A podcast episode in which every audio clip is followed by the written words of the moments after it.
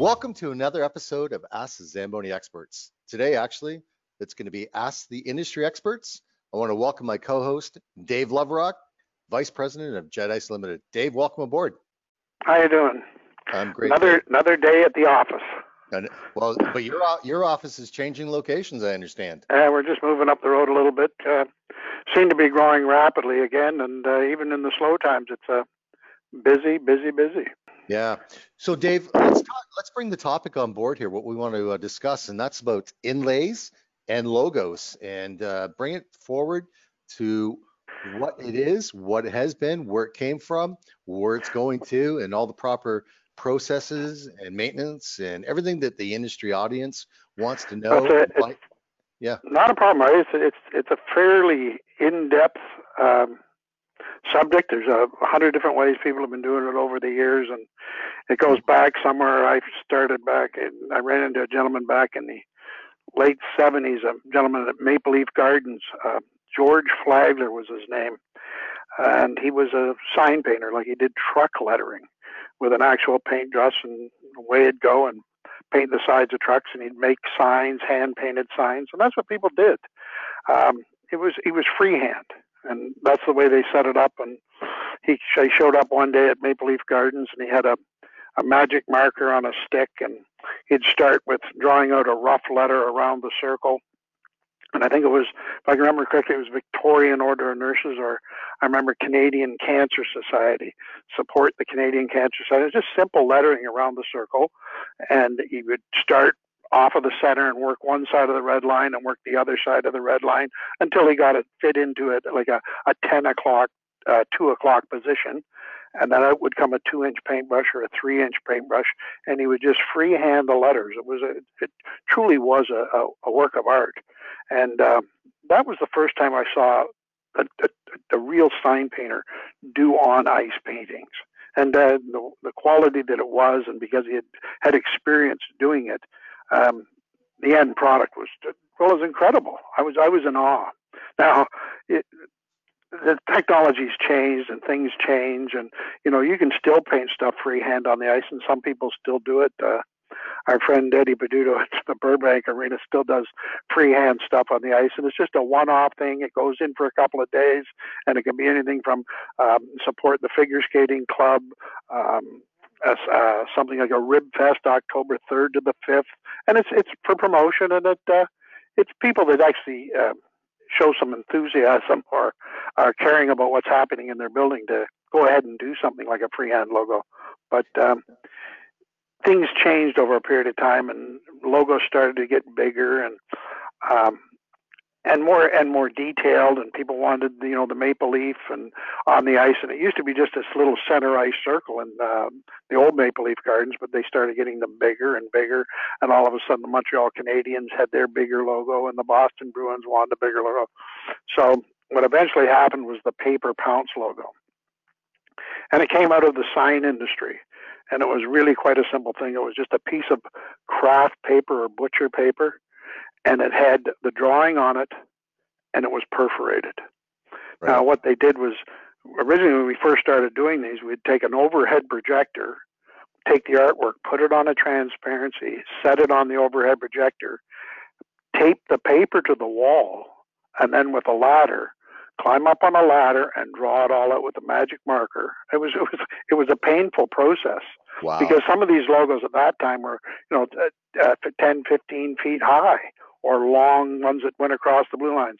Uh, Seasons Greetings was a very popular one, and it ran between the blue line and the red line with Seasons, and then Greetings at the end of it. And it was like a script, the easy flow, and it was easy to put down.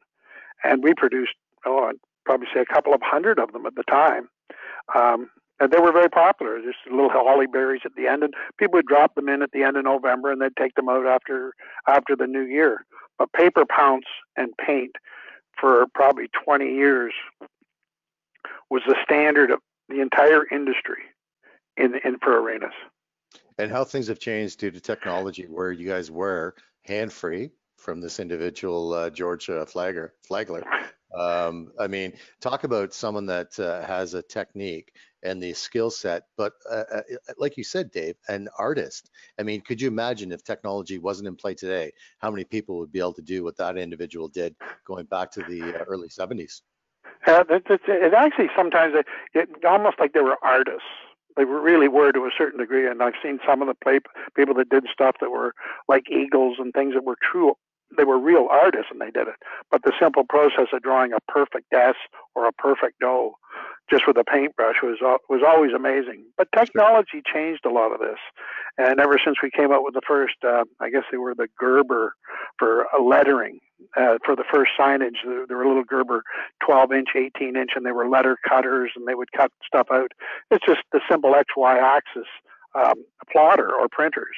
Well, as the plotters came out, we could now run this paper through a plotter, draw the artwork out on it, and uh, away you go.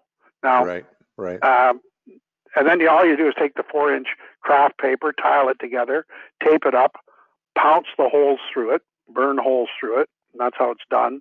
And then you have your logo there. And it's the nice part about it is that paper pounce logo um, stuck with the industry right up until the pay, uh, till the inkjet printers came out.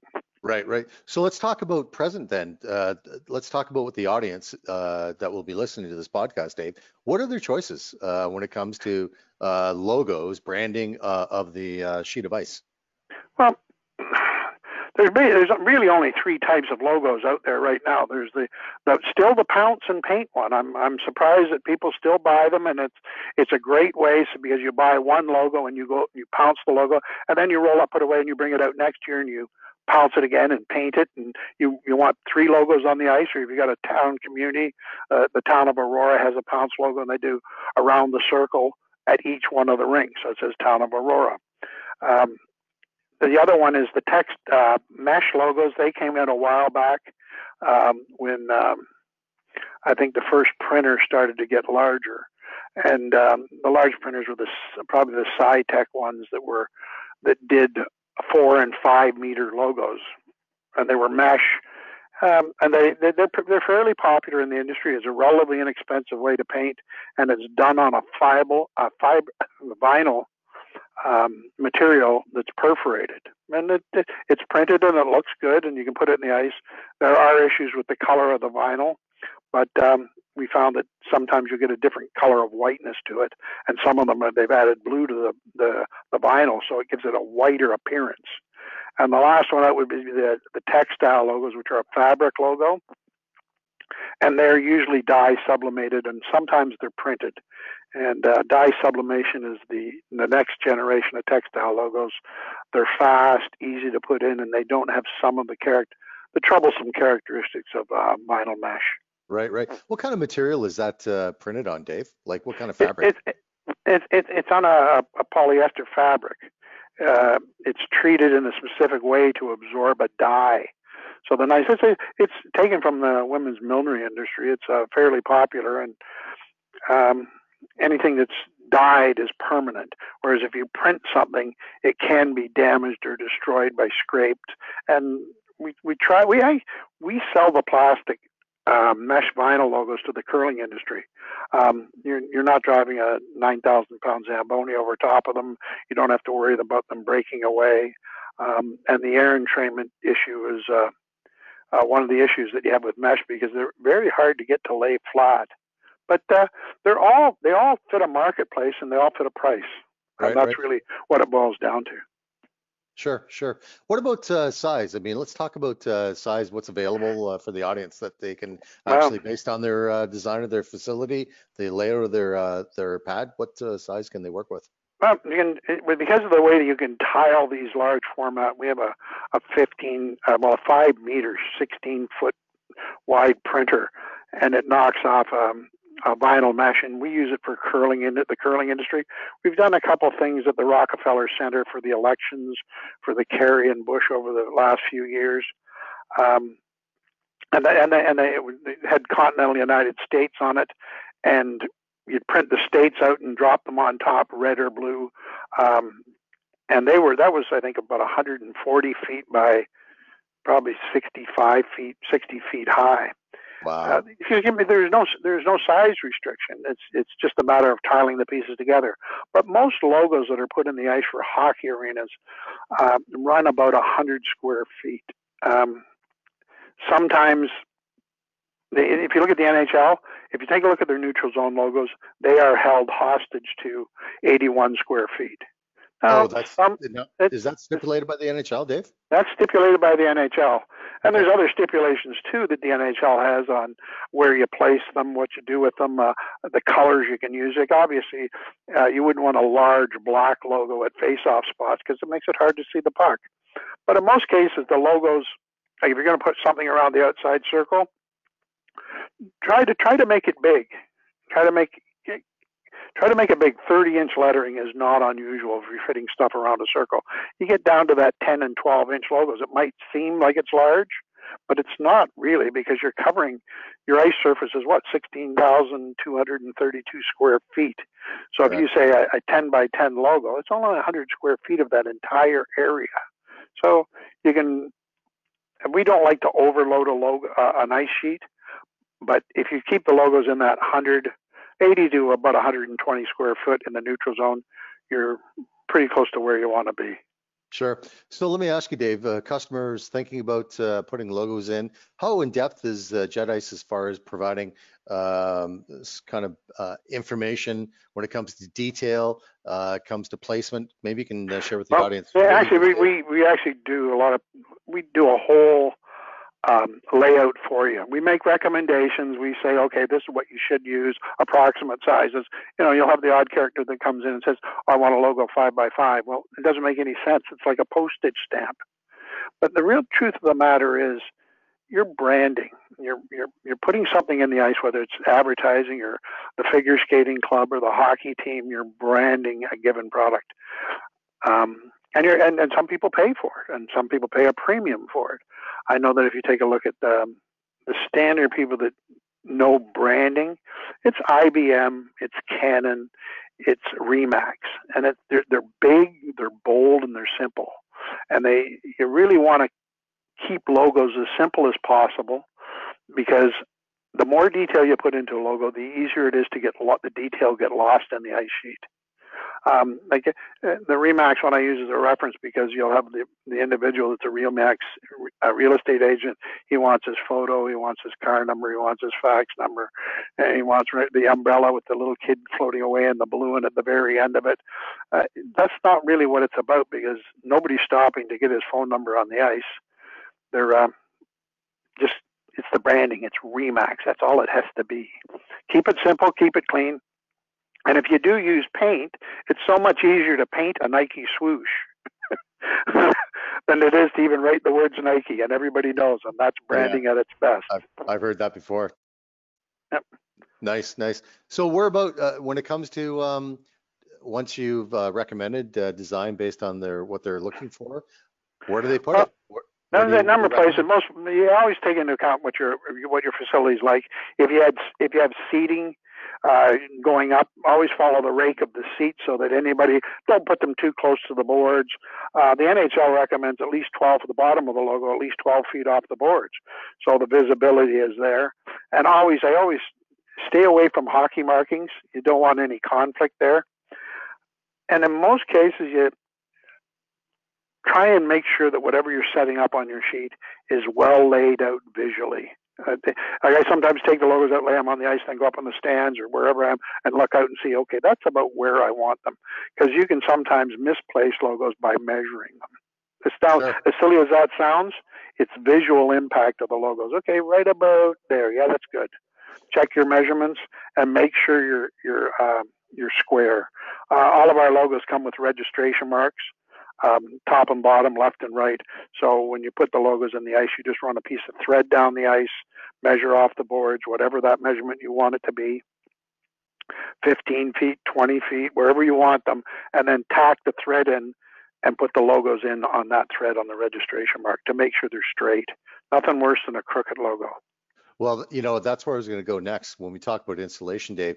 So, you know, looking back at the 1970 Ontario arenas, we speak of Ontario and other provinces and uh, even in the US that were yep. built in that era. Uh, they're not stadium facilities. They don't have the ability to go up uh, higher than the actual rink level uh, to look down at it. So how do you recommend to those type of customers that are looking to put inlays, logos in to be able to place them in the proper location? Always face the customer always face the customer. And even some arenas, the older style arenas that have viewing from the end, it's sometimes not a bad idea to put the uh, logos across the blue line because that's where your viewing audience is. The hockey players very seldom look at the logos. You can ask them after the game what were the logos. None of them know what it is. They're playing hockey. They don't care about what's on the ice. If they're looking at the logos, they're missing the shot. no question. So Let's talk about uh, installation now, Dave. Um, what what can you share with the audience as far as installation? Well, installation is, is, is slightly different with each one of the logo, but the Pounce one is the uh, the one that takes a little bit of time, but it's really quite simple. It's a piece of craft paper with the holes perforated in it with the artwork drawn, and you lay out the logo. You make sure you're square with your placement, and then you sweep chalk with a with a, a light dust mop over top of the paper, and then lift up the logo. And there's your whole drawing in blue dot. That's a matter of mixing up your paint and going out and painting, painting it. But that's one of the reasons why we recommend keep them simple and keep them clean. You right. can paint a logo if it doesn't have a lot of detail in 15, 20 minutes. We did Bud Light, Bud Ice, um, uh, Canon. Keep it simple, um, and it doesn't take too long and uh, seal it in and uh, start building ice. Now, vinyl mesh is slightly different because it's vinyl. Uh, and both vinyl and textile, I, I, like to warn people off the top that uh, these pieces of material are slippery. Don't step on them unless they're bonded into the ice. Right. Now, vinyl mesh we do for curling clubs, the big 12 foot houses. Uh, you take the curling, you take the logo, and all of a sudden, what you do is you um, put water underneath it, find your placement, put water underneath it, drop the logo down, squeegee it out, lift the logo up on the other side, put water down, drop the logo on top, squeegee it out. So the logo is actually going into a wet. And the water that comes up through the perforations is what holds the logo in place. And uh, then from there, you just start building ice. Build it slowly at start so that it doesn't it gets that bond through the plastic to hold it in place. But once you've got it held in place, you can hammer it with a load of water. Right. Textile logos are slightly different. Find your position on them, soak them out with water, and just use a squeegee, a light foam squeegee, or um, a roller, and roll the logos down, ensuring that you get all the air out when you put them down into the ice. Sure. So that's five different types of inlays logos that uh, are offered through Jet Limited. What do I choose? I mean, uh, what yeah. would you recommend? The preference is really, I, my, uh, hey, I sell paint, but we also sell we also sell other versions of, of logos. Optically, the best one is paint, but you have to be careful what you're doing because you have to have staff that are trained in op, uh, in the operations of, of putting ice logos in. They have to have some sort of common sense, and you always have to be be leery about taking a gallon of paint out on the ice. Um, to paint a logo. But if your logos are simple, like I said earlier, uh, be it a Canon or Remax or a, um, uh, uh, IBM, they're easy to paint. You can knock off a logo in 10 minutes, slide the template over to the other side, pounce it again, paint another one. You've got two logos. When you go to textile or mesh, you have to buy one logo for here, and you have to buy another logo for the other side. That, that's the real difference between them. Um, my, my preference is, no matter what anybody says, paint always looks better. It, it because it is a mass color that you're putting on the ice. It's uh, it's really and and the, the mesh is mesh. It's it's thirty percent of it's a whole. So you've got white coming through on a given color. So that the, the color will never be as good as as paint. And even in the textile, which is um, a, an actual fabric that is dyed, it still doesn't have that brilliance or the brightness of paint. It's it's good, uh, but if you put two side by side, you can see the difference. It's notable, noticeable. But most people don't do that. They just buy a textile logo, drop it in the ice, away they go. That looks great. Right. They don't really have a comparison. If you take a look at, um, I, I hate to use this one, but Nassau Coliseum or Chicago Blackhawks, they still paint their center ice logo. Yeah, you and, and I had that conversation uh, a couple weeks ago as far as Dave, uh, Danny Ahern. I saw his video of his inlay of his uh, uh center ice logo, the Blackhawk, and I didn't realize until I saw that video that those guys were painting it. And I'll tell you, wow, did that look sharp. Yeah, that's that. You know what? That's the old guys. Danny's been around forever, and he, he like he knows. Like he, that's why he, he drags it.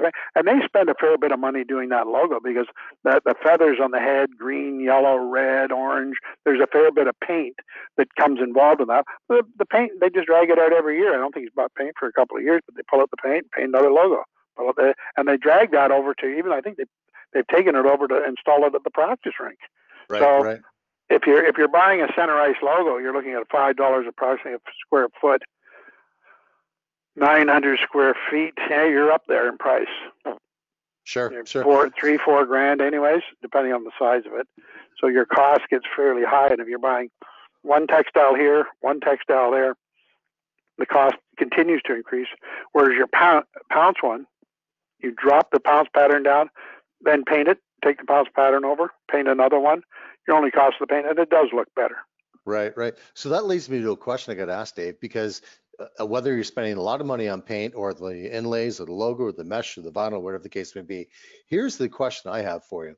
Where do I put that in at? At what part of the ice build do I install well, that stuff at? I, I think that I have to go with the industry standard. And you look at the industry standard, and they say an inch and a half ice.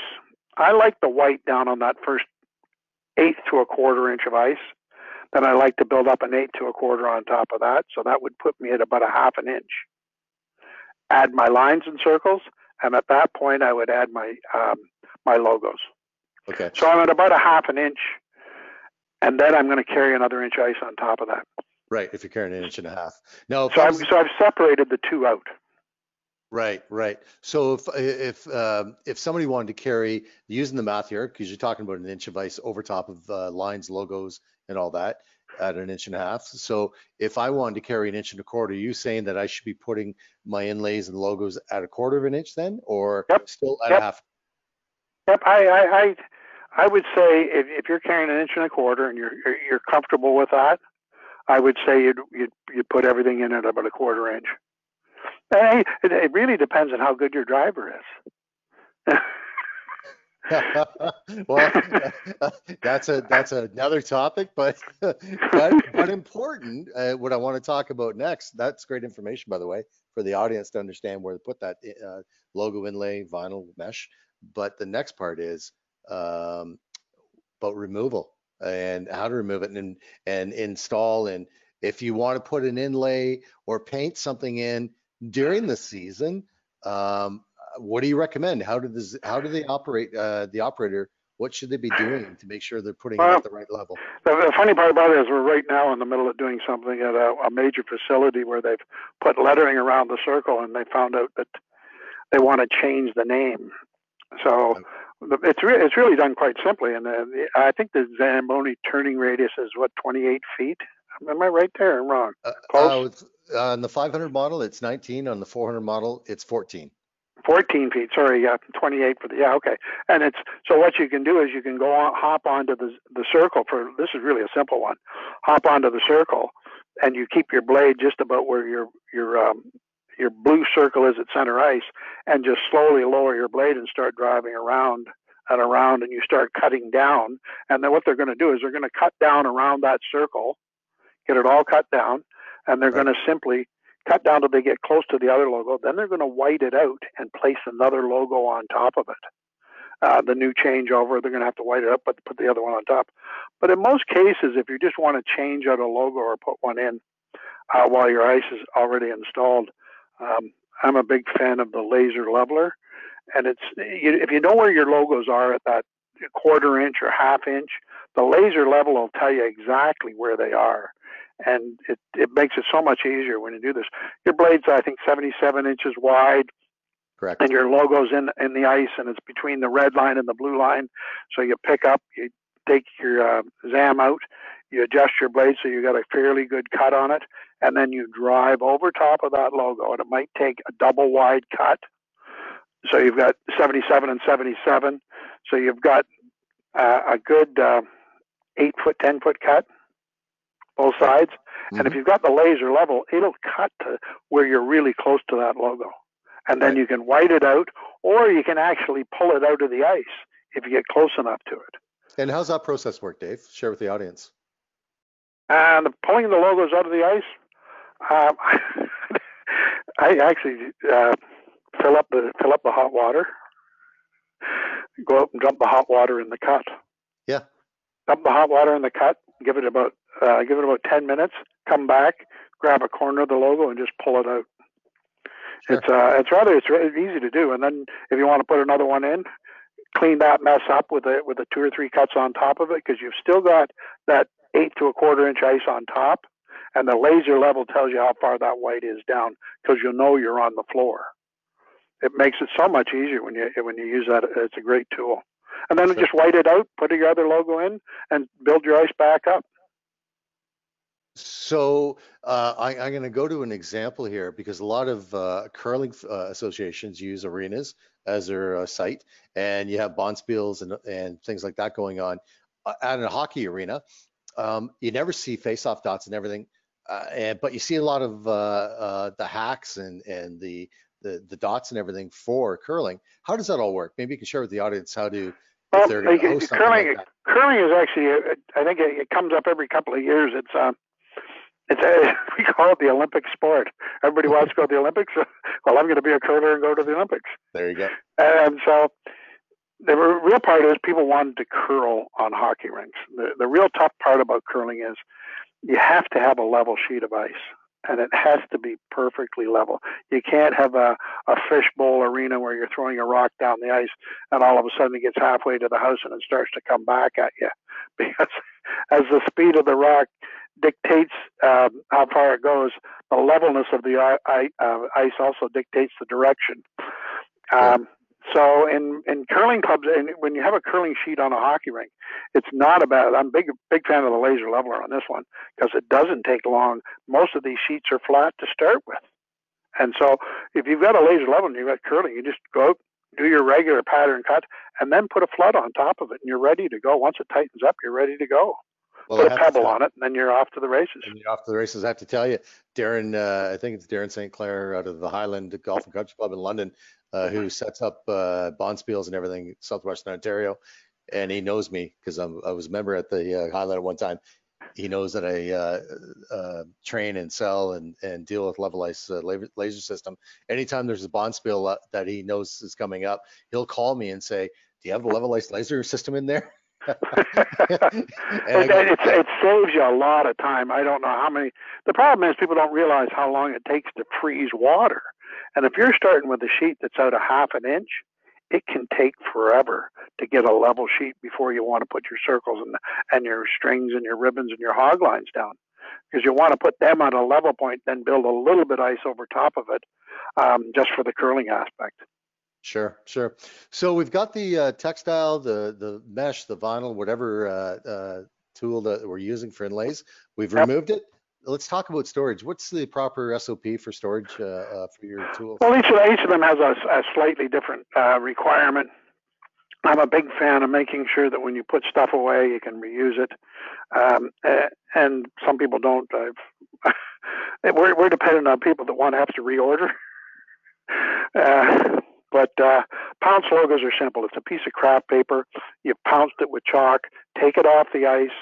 Don't get it wet. Sweep the chalk off of it. Roll it up. Put it back in the tube, and it's good for next year or the next time you need a logo in that logo in the ice. And as long as you've done that, you're good. Uh, mesh is a little bit different. When you pull them out of the ice, sometimes they might get little stretches in them um, might get a little warped and might have a little wobble in it or a, a sort of a hump in it. Um, um, I often I say before you put it away, I'll, I'll use a lay it down on a piece, a piece of concrete floor if you've got a fold or a buckle in it, or where someone's yanked on it. You got the fist marks right in the vinyl. um, just take a hair dryer to it and get a block of wood in your hand and go over the vinyl mesh and, and the block of the wood at the same time to flatten out any creases you've got in it because you don't want creases in that mesh. It's horrible stuff to get out. So you roll, reverse roll it when you put it away. Make sure they're dry when you put them away. You don't want to open up and find they've got mold all over them. Uh, reverse roll it so that when you pull it back out next year to put it in the ice, it doesn't roll up on you. It sort of bends down towards the ice. So it makes right. it easier to put in. Um, textiles altogether different. They're a, a, a, a, great choice on logos. The nice part about textiles, when you take them out of the ice, you hang them over the boards, uh, let them drip dry. Um, if you've got anything on them, they can t- you can toss them in the washing machine, clean them up, just a little bit of detergent. Um, but if you want to put them away properly, and the best way is to take the logo when they're wet, lay them down on a clean piece of concrete, and with the soft squ- foam squeegees, squeegee the water out of them, let them lay there flat, and they'll dry. Then pick them up, roll them up, put them in the tube. That's all there is to it. Nice, nice. That's great information, Dave. I tell you, um, I, have been around uh, arenas not as long as you, but uh, some people uh, even ask me sometimes, and I say, go talk to the master, Mr. Loverock. Thanks. Yeah, that's fantastic. Well, Dave, uh, that's a great topic, a great subject. I hope our audience gets a lot out of uh, inlays and logos. Okay. I know that uh, I know that we have other topics coming up about uh, Ask the Zamboni expert or Ask the industry expert, Jet Ice Limited. We've covered off, as I said, uh, logos. I think we're going to be doing our next segment, Dave, if I'm not mistaken. We're going to do the science of ice. If it's yep, not that, I think that's the next coming up in uh, uh, next month, I think, and we'll I be off, off and running. Yeah, I love it. I love it. Well, Dave, thanks again for your time. Greatly appreciated. And folks, always a pleasure, uh, guys. Yeah, yeah. And uh, I'll tell you, a book of knowledge. I don't know if people know, maybe a lot do, but this man has been around the industry a lot longer than I have. I think I was still in high school and he started the industry. Sorry, Dave, but showing your no problems at all, guys. Anyways, I want to uh, I want to thank everyone for listening to another episode of Ask the Zamboni Experts podcast. If you have a question for one of our experts or an idea for a future episode, please email your questions or requests to info at zamboni.com. For more information and additional podcast episodes, please visit zamboni.com forward slash podcast or search Ask the Zamboni Experts on Apple Podcasts, Google Podcasts, or Spotify. This is Marty Elliott, your host, my co host, Dave Loverock from Jet Ice Limited, wishing you an ice day.